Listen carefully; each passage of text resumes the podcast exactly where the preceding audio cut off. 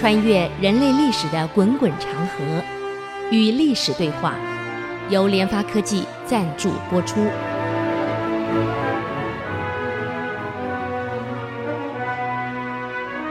这里是 I C C 音竹科广播 FM 九七点五，您所收听的节目是《与历史对话》，我是刘灿良。那么我们过去谈过那个。黄巢之乱平定的主要最重要的人物是李克用。那么今天我们来介绍一下这李克用成败，他怎么成、怎么败、怎么兴起的？他是什么人？啊，我们可以从里面学到一点东西啊。当然里面有些神话在里面。这个中国人嘛，这个历史上对一个成功的人呢，总有一些神神话的这种描述在里面。嗯，这个唐朝到最后是对黄巢一点办法都没有了。原来人家想当个官，你放他官都结束，你又不肯封，等打到长安才愿意封，那我已经晚了。后来平定他的呢，最重要的是请来那个沙陀兵的将领叫李克用，啊，当年是李克用就二十八岁，而且是个独眼龙，啊，厉害的不得了，这个人，啊，他的士兵呢全部穿着黑色的衣服，啊，而且因为打仗啊很猛，所以皇朝的部队只要看到沙陀兵就喊。乌鸦兵来了，乌鸦兵喊到乌鸦，鸦兵来了，鸦兵来了，啊！所以在李克用的逼迫下，后来皇朝是自刎死的。那么这个李克用啊，他们本人也穿黑色的，部队全部穿黑色的，所以大家称他叫李鸦儿，李鸦儿。他就从小呢取他给他取个绰号啊，李鸦儿，因为乌鸦是黑色的嘛，他都穿黑的啊。那么这个人哪里冒出来的呢？那么沙陀兵到底是哪来的呢？这个沙陀啊，在历史上原来是西突厥的一个小部落。到了唐宪宗那个时代啊，沙陀部落呢被吐蕃打败了，那么差点被灭族，被吐蕃差点灭族。后来呢，就逃到唐朝的境内，啊，个投降给唐朝。就好像你现在到吉尔吉斯一样，啊，有一有一个部落到吉尔吉斯、塔吉克、乌兹别克这一块，有个部落人还不少啊。就当时清朝的新疆回乱，后来被这个左宗棠征服后逃掉的，就没有死，逃到斯，但是俄罗斯当时当时是是苏联嘛，就逃到沙尔，那就是沙尔，逃到沙尔里面去的，避难。到现在人口呢已经繁衍到几十万了。讲的呢还是讲中国话，还没有讲当地土言，用的还是用汉字，嗯，所以这一批人很有意思。最近呢，因为苏联解体，他们独立了，那么跟中国接触多了，有中国的记者去采访他们，啊，他们经常问清朝的皇帝现在是谁？不知道啊，完全不知道，哎，当然是躲躲进去的，还问左宗棠在不在，因为吓死的嘛，被他打败了，嗯。这很好玩，同样的道理，这个沙陀当时被吐蕃打败的时候啊，逃到唐朝境内，就好像当时那一批人逃到沙尔的境内是一样的。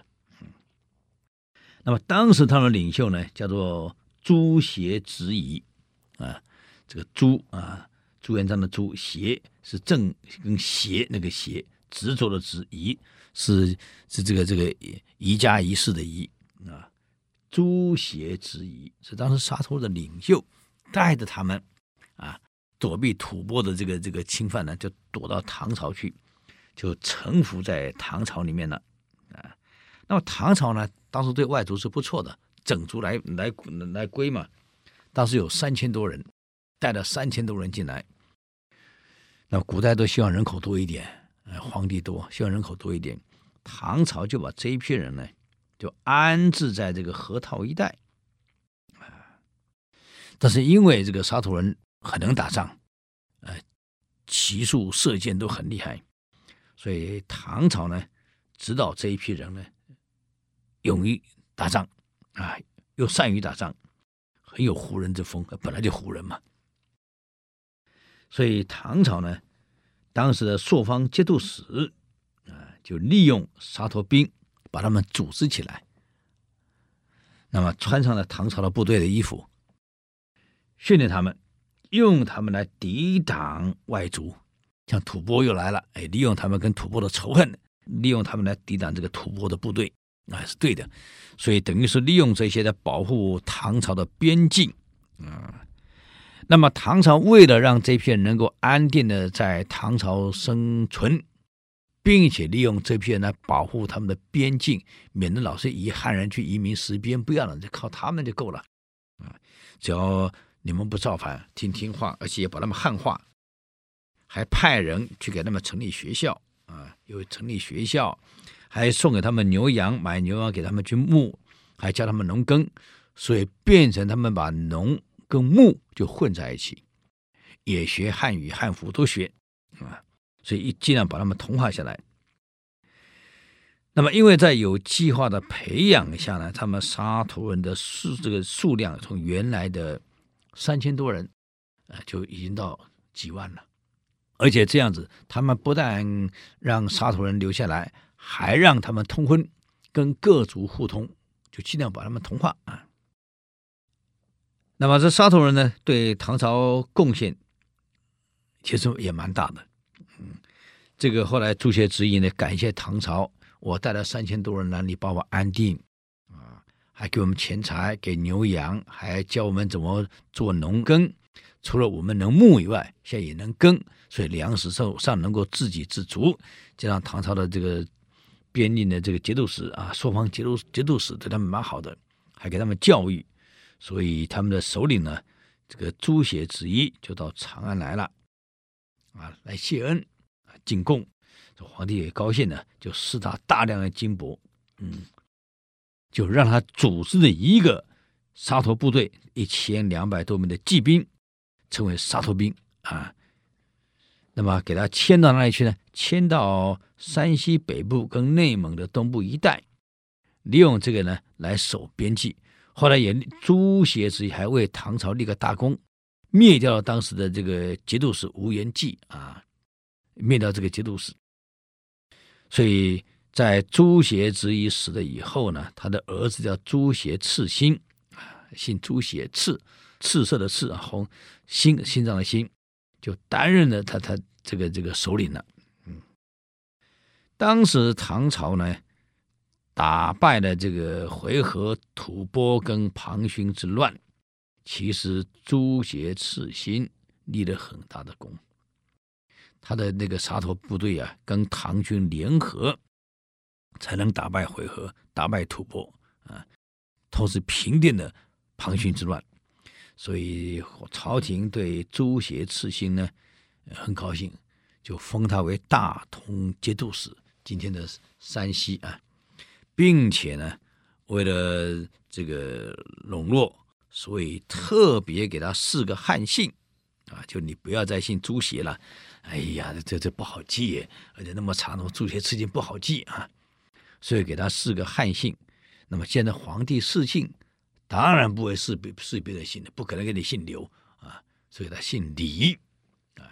那么朱协赐姓呢，不但改姓皇家的姓李，还给他取个名字叫国昌，李国昌，因为你让我这个国家呢继续继续繁荣昌盛，所以叫李国昌。那么李克用呢，是李国昌的第三个儿子，嗯。所以，我们现在唱李克用的押军就是这样来的。他们来这个唐朝定居是第三代，李克用是第三代。第一代呢是朱协之遗啊，这个也立了功啊。第二代呢是朱协赤心，到了第二代，皇上赐姓李，改名叫国昌啊。所以到第三代是李克用。好，我们休息一下，等会儿再回来谈李克用啊。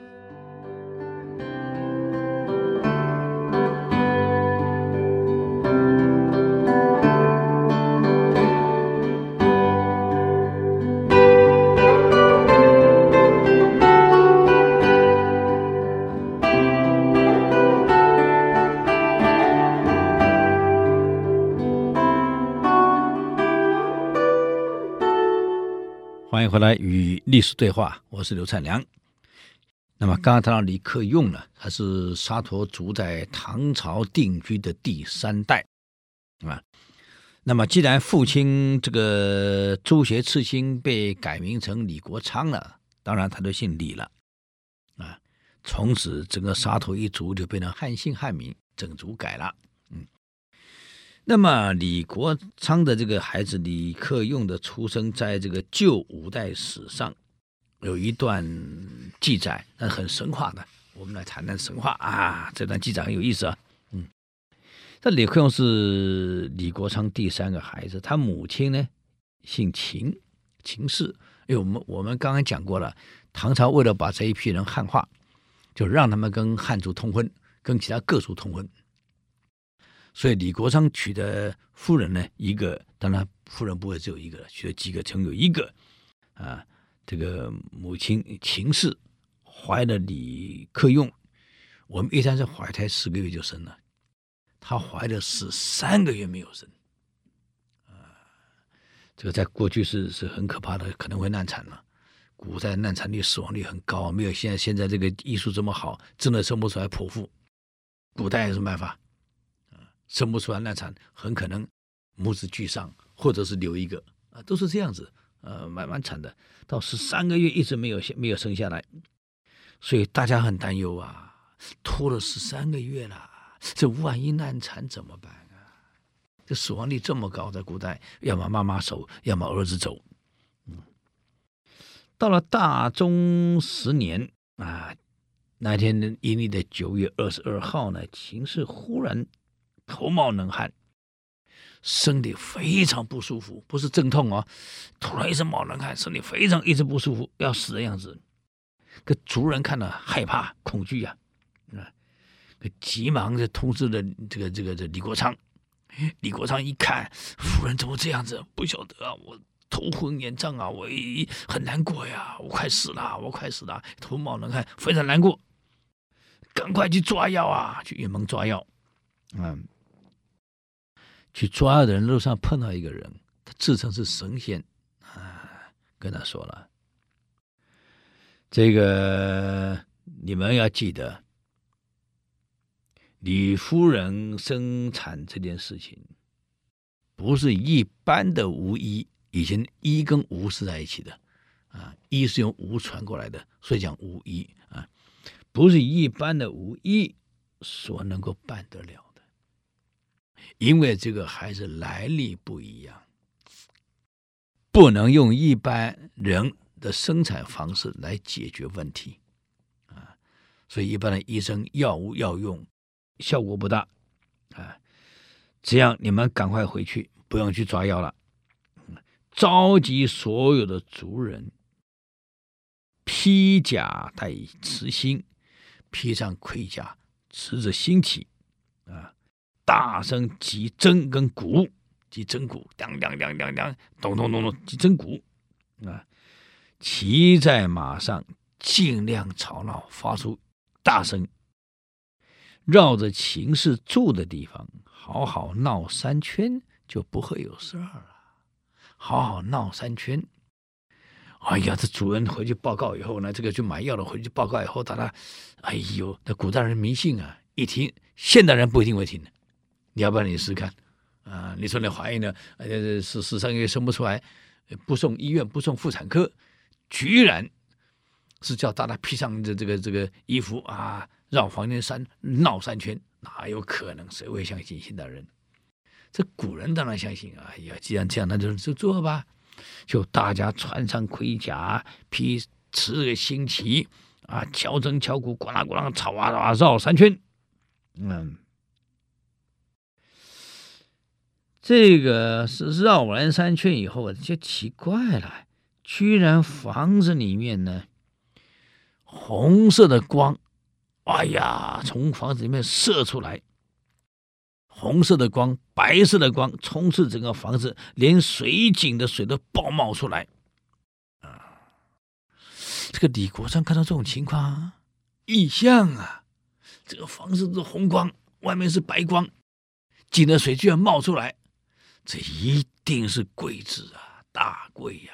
有异象啊，嗯，这一定是天降贵子。那么李克用就这样生下来了，啊，生下来后的李克用呢，慢慢长大了，哎，个子就比同年人又高又壮，而且臂力非常的强。嗯，同年小朋友没有一个身体能跟他比的，而且在练武、在习武上，习什么什么都会。十二岁、十三岁那年，李克用就用看到天上野鸭在飞，啊，一支箭把两只鸭子射下来，啊，到后来还射雕，也是一箭两只下来，所以从此中国这个成语了“一箭双雕”，就是李克用射的，一支箭射两只雕，所以从此有个成语就出现了，“哎呀，一箭双雕啊”。当时所有的人在旁边看到他射两只鸭子，一箭射两只下来，哇，拍手叫好啊！这孩子天才呀，才十三岁呀，神准呐！果然没有错，他真是神准的，射箭很厉害呀。嗯嗯，这没有多久呢，有一天，他在毗萨，因为信佛嘛，古人都信佛。呃，信佛的多，在毗萨天王祠面前，一口井突然沸腾，这白花花的水呀、一直溢出来。这沙头人惊呆了，这个井水怎么会滚动和沸腾呢？嗯，李国昌呢，就持了一杯酒，啊，就是李克用的爸爸，就持了一杯酒，啊，惦记，跟井神惦记说，啊，我呢。有尊主济民的大志，不知为何景意，不能察其是祸是福。如果天王有神奇，请出面与我一谈。李国昌一看井水滚嘛，全族人围过来，这是奇迹嘛？他端了一杯酒，啊，对着井说：“我一辈子忠于国家，忠于党，忠于人民，啊，我一向有大志。”要救济我的人民，不晓得井水突然溢出来，啊，是不是有什么祸还是福？我不知道。如果天王你能够现身的话，麻烦你现身跟我谈一谈，是祸还是福？我此去该怎么做？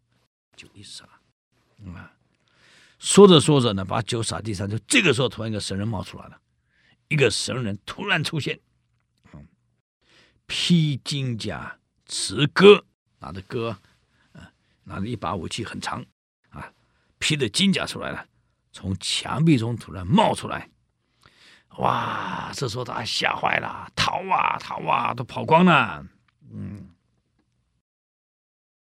连李国忠都吓坏了，赶快跪下去在那里，主人跑掉了。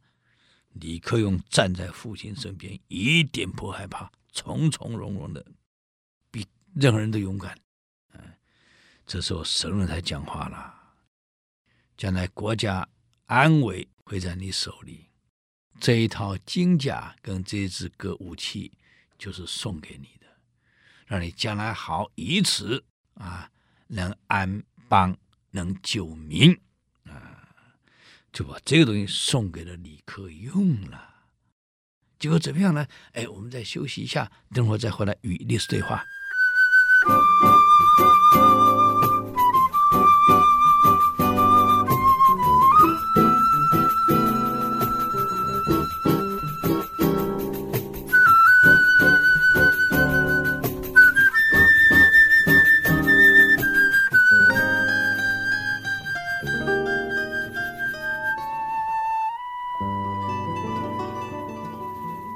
欢迎回来与历史对话，我是刘灿良。那么刚刚我们谈到这个井冒水出来，啊，冒得这么厉害，这个爸爸李国昌呢就在井这个拿个酒杯跟井讲话，果然出了个天神，把那一副盔甲跟武器送给李克用。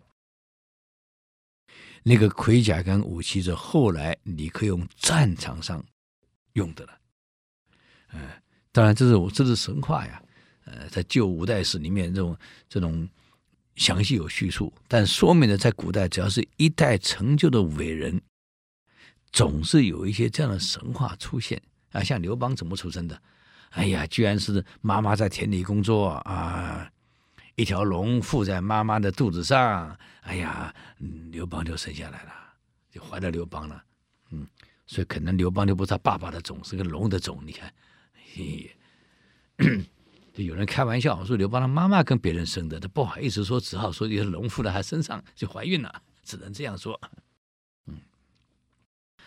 当然，这是古代的神话。你你当了皇帝的嘛，总是要有神话。所以当时朱元璋也是一样，写明史的时候，写他的传，说朱元璋出生的时候满是香五日。朱元璋的胡扯，我生的时候哪有满是香香五日？我在垃圾头哪里会香？删掉，删掉了。所以为什么朱元璋那一段明史没有他的神话？他不同意啊。哎，我生下来哇，满是红光白光啊，七彩啊！我生香五日，胡扯！我从小得垃圾头、臭头，哪来的这个、这个、这个、这个香五日、臭五日还差不多？拿掉，拿掉了。嗯，所以人就这样，总喜欢有点神话。哎呀，这个把把自己升高一点。后来，李国昌奉命去平定这个庞勋之乱。李克用那年十五岁，第一次出征，第一次哦，才十五岁啊！哎，现在十五岁念几年级？国三，高一。嗯，国三高一，嗯，也差不多啊。我高一的时候，我们学校那棒球队，高一的选手啊，那，投的球又猛啊，那成棒打打不赢他。嗯，那有可能啊。可是李克用的身高很高大，近两米，两米的身高啊。非常魁梧高大，难怪天人那个盔甲他可以穿，那个戈他可以用，这么长的武器，这么重的武器他可以用。就李克用穿上盔甲，带了个冲锋陷阵，冲第一个啊。如果我们现在打仗，爸爸当司令官，儿子冲第一线来，爸爸心里怎么怎么想？我冲死了怎么办？可能会担心啊。哎，那那那他李克用的爸爸有没有这么担心？我不知道。反正李克用是冲第一线。哇，非常神勇啊，所向披靡啊，嗯，所以军人呢，所有的部队呢，就给了李克用取个绰号啊，叫飞虎子啊，哦，呀，以前我们的这个陈大德叫飞虎将军，将军，呃，这个飞虎，飞虎的儿子，飞虎子啊，嗯，所以唐勋之乱平定以后呢，唐朝政府为了感谢李国昌。就封他为政务节度使，李克用呢就变成云中牙将，等于这个副官呢、副将呢，啊，那么这个旧五代史还有一个神话啊，说有一天李克用呢喝得醉醺醺的，当然不是十五岁了，呃，再长大了可以喝酒了，嗯，这古人喝酒啊，因为当然以前以前的医学没那么发达，可能没有限制几岁可以喝。以前我在当那个张老师的时候啊。这个很久很久以前呢，有张老师电话，我当张老师电话。现在不知道还没张老师，我不知道啊。好像是当时张张老师电话是三八一零一零一，我还记得啊，三八一零一零一啊，张老师电话。这个有有有有有山山东某国中某国小的老师来，带着他的这家学生来，那学生三年级啊，跟祖父住，每天来上课都喝得醉醺醺的。才小学三年级啊，每天喝得醉醺醺的，啊，他回家就是陪祖父喝酒，功课也不用，也不写什么，那书也不读，考试嘛一塌糊涂，啊，父母亲嘛不在身边，反正每天就回家都陪祖父喝酒，所以每天来上课都醉醺醺的，一身酒味，哎呦，这老师才没办法家庭访问，跟他祖父讲，他祖父也不听，我我们怎么办啊？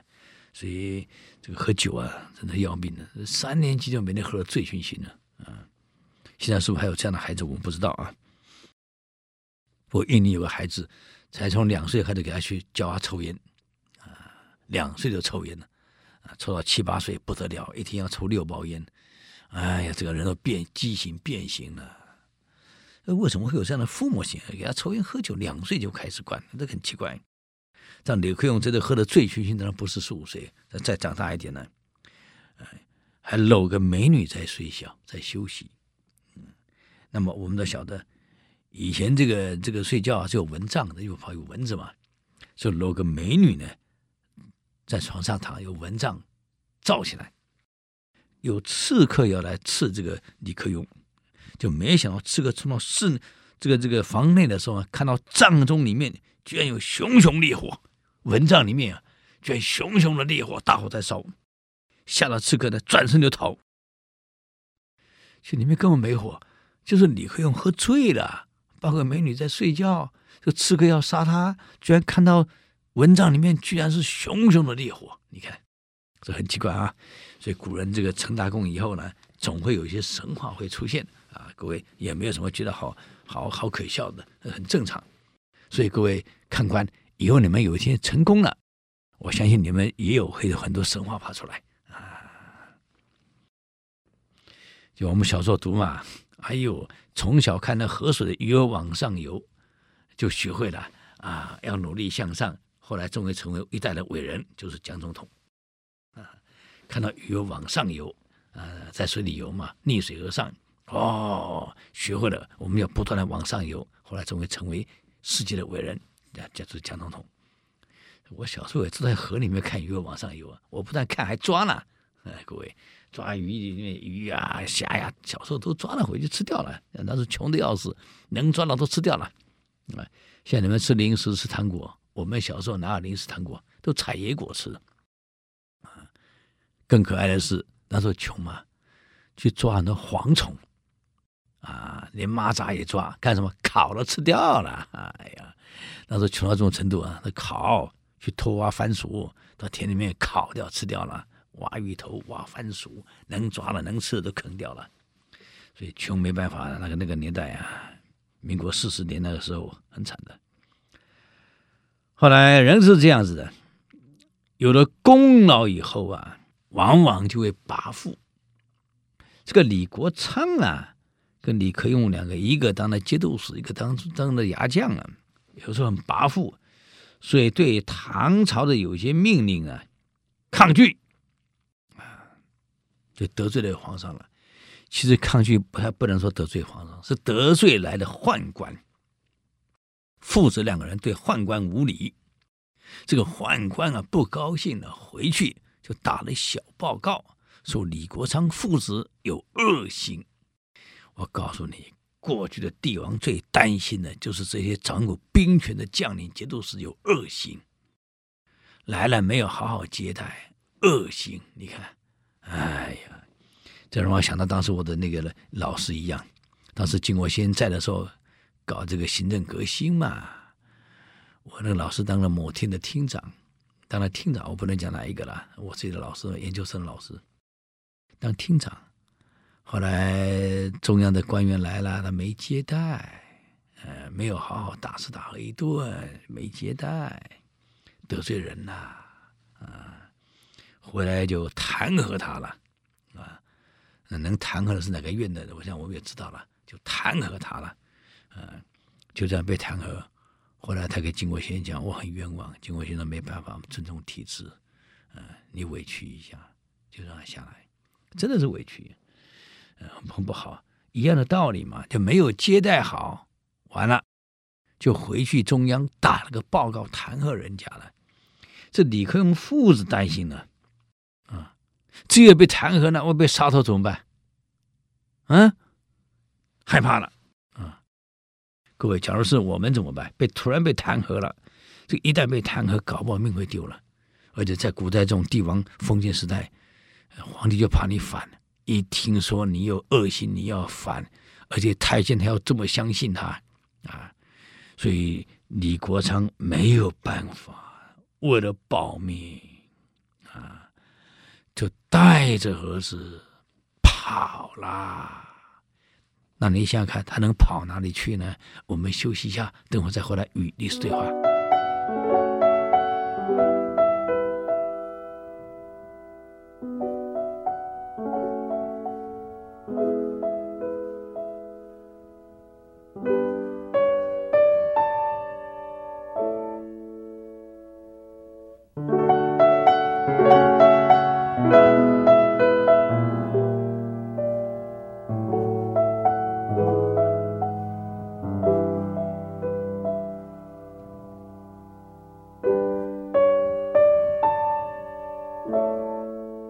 欢迎回来与历史对话，我是刘灿良。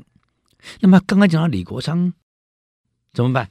中央不信任他，得到皇帝的猜忌的，当然跑，保命最重要嘛，就带着儿子跑，跑到哪里去？跑到鞑靼去了，啊，跑到鞑靼去了。呃，当时韃靼在我们中国的西边啊，西北边。如果现在韃靼呢，就是在高加索一带了，就跑到那去了。那么达达酋长呢，虽然很欣赏李氏父子，哇呀，唐朝的节度使哎，啊，而且是牙将嘞，这两个父子都这么雄伟，尤其儿子身高两米，哇，这么厉害啊，打过 NBA 呢。这个我们国内最近没有比较少报林书豪子打 NBA 的那个那个我们台湾过去的孩子，身高他虽然不是很高，只有一米九一，可见不得了，很抢手啊。他的三分球命中率是排第一的，好厉害！一场打一场下来进二三十分很正常，跟发飙一样啊。他现在声望身价非常高啊。他今年好像会回去参加春晚。嗯他也跟中国政府表态了，如果中国需要，他可以入籍中国，代表中国国家篮球队。这很有意思。啊嗯，所以你国家自己弄强了，人家自然会会会加进来。不要去用各种法令限制人家、逼人家呀、骂人家，没有必要。一个人最重要是自己有没有够格，自己有没有条件。这你听懂吗？不要担心说，哎呀，这个女孩子我在追。追的对手有多强多强，哎，希望她车祸死掉，那怎么可能啊？不要老是希望人家自己灭亡，最好是自己有条件，自己够格，培养自己最重要，培养自己的核心能力啊，国家的核心能力，个人的核心能力，呃，组织的核心能力一定要培养出来，我们才有竞争力啊。所以您说是台湾出去的，为什么不回来他参加我们的国家队？人家表态要要参加对岸的，不能可笑吗？我们自己就要想一想。我们能力够不够？我们竞争能力强不强？所以核心能力是竞争力的基础。嗯，现在好了，跑到达达去了。达达的酋长呢，既喜欢这两位来啊，不但可以帮他们，但是又忌讳他们。为什么？这太厉害！哪一天你要把我干掉了，你你当当酋长我也没了，这很忌讳他们留下来。嗯，既欣赏又忌讳，怎么办？嗯。李克用看在眼里啊，很清楚啊，所以不得不讨好他们的关达达达达人就跟达达人呢，啊，高级首领啊，将领去去打猎，啊，他为了让达达人知道他厉害，嗯，把这个两片的树叶啊，中间夹着马鞭，一射就中。天上的雕一箭是两只雕，所以旧五代史讲他一箭双雕就是这样厉害。所有韃靼的这个贵族领袖对他是心服口服啊，不但射箭准厉害，骑在马背上盔甲一穿，那个戈神仙送的那一把拿起来没有对手啊，嗯，就告诉韃靼人不要轻慢我父子。你们都不是我对手，啊，让你们佩服我。第二，他很聪明啊。这个打完猎后呢，他的武艺、射箭、骑术已经让鞑靼人折服了。那么下来跟鞑靼人通灵，故意喝的酒酣耳热啊，故意喝的酩酊大醉，其实没有大醉，装醉。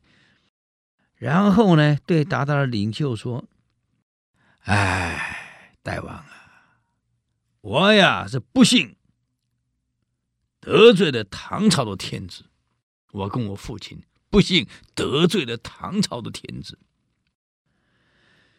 其实我的心永远在唐朝，我们没有错，可能是那个宦官中间搞了鬼，我们才得罪了德朝天子，不得不到达达尼这里来避避难啊。只是怕遭祸害而已，可是我的心还在唐朝，我多么期待再回朝廷啊！为朝廷效命，为天子效命。可是没有门路啊，也没有机会。但是我心永远在唐朝。对不起，我不在你达达这里，我来自避避难而已。啊，我现在听说黄巢在中国闹起来了，嗯，这个动乱非常严重。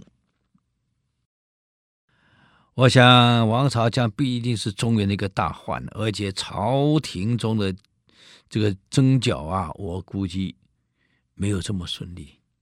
只要不顺利，将来出了大问题需要人的时候，天子很可能会赦我跟我父亲的罪，召我们回去。嗯，如果有这么一天，大王。希望我们能一起努力，为大唐效命，为天子效命，啊，立下大功，那不大快人心吗？人生几何啊？嗯，怎么能够老死在这个沙丘上啊？我们怎能宁可战死沙场，垂名千古？啊，不能死在沙丘上，是死在沙场上。你说不是这样吗，大王？大丈夫宁死在沙场，不能死在沙丘。因为韃靼这个土地是沙漠地带嘛，沙丘很多嘛，意思我不能老死在这里，我要战死沙场。一旦有机会，我一定回去为大唐效命。这话一说出来，其实说给谁听的？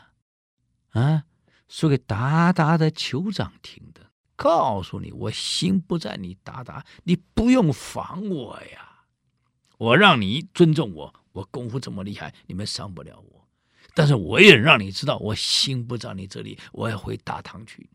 所以你不用防我啊！你们不是我对手，我会创你们的位。你们尽管放心，我心不在这里，我心在大唐，我要回去为我的祖国效命。啊，所以你们放心好啦。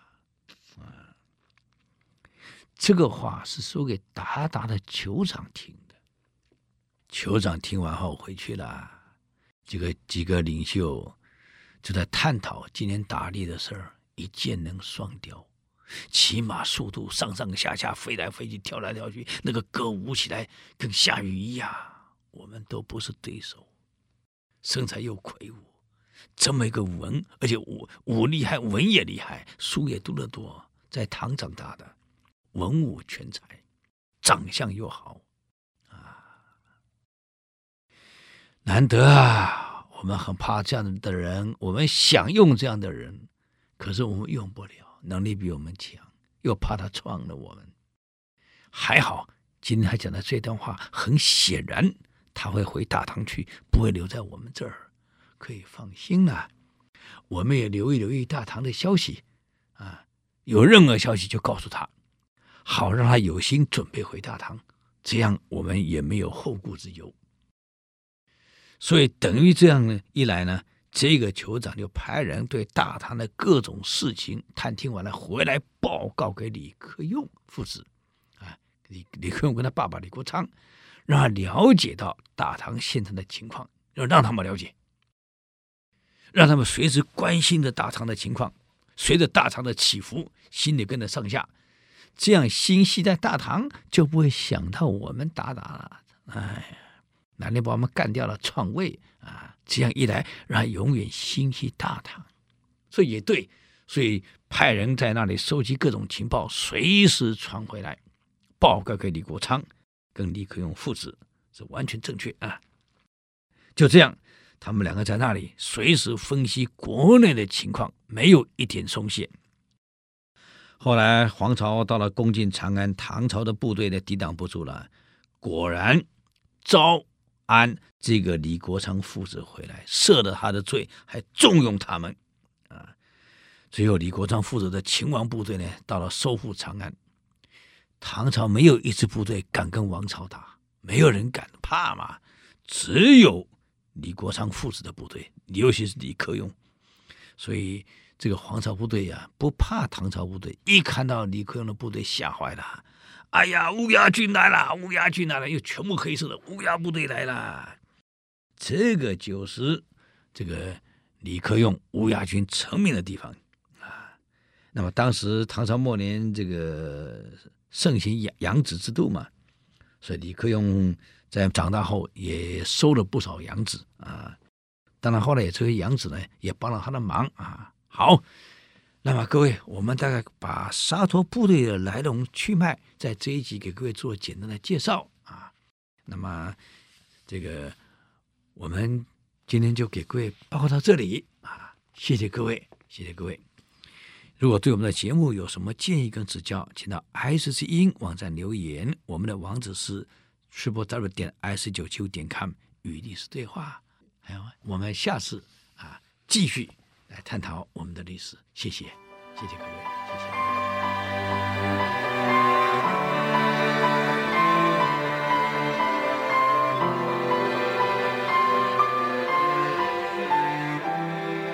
以上节目由联发科技赞助播出。联发科技邀请您同游历史长河，发现感动，积累智慧，扩大格局。开创美好幸福人生。